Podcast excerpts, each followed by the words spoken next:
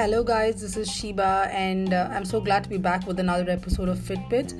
Uh, this week, obviously, uh, it's going to be something related to what's going on around us, uh, something that's kind of worrying, yet, we there is something that we can do about it. So, obviously, I'm talking about the coronavirus.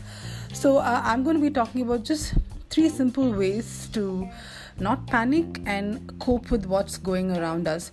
We all know that. Um, this has uh, been declared as a pandemic by WHO, and um, there is an alarming number of people who've been affected, and there are also a number of people who have actually come out of the virus, uh, and we keep hearing a lot of things. Uh, in terms of the numbers increasing, in terms of uh, how we can avoid it, there are so many things happening. The information is plenty, and um, we can always get misled or panic with a lot of things going on. So, here are very simple three ways to breathe and uh, overcome this situation.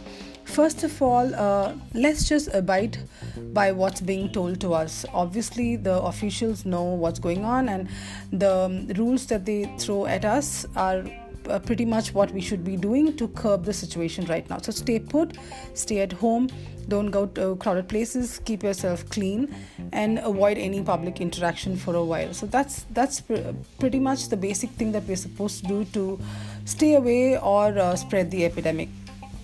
Secondly, while you're at home, uh, it is a little. Um, uh, unnerving to be at home and you know after you've been out all the while it, it is a little worrying to stay at home uh, without knowing what to do.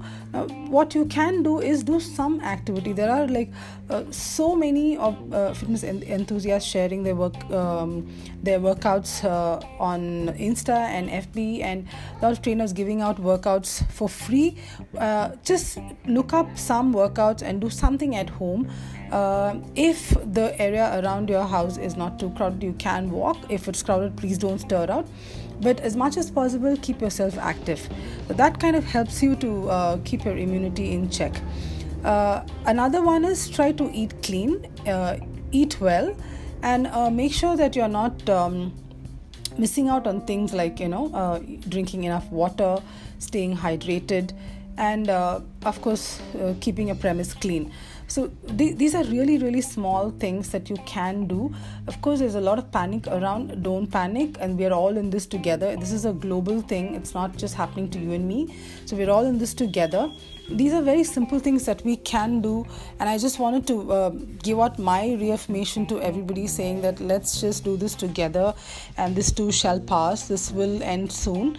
Um, only if we all stay put and wait wait it out. There's just no other way that we can do while you're waiting it out try and do something so you also stay healthy and active through this phase. So um, take care guys and i'll see you with another uh, episode of fitbits next week. Bye bye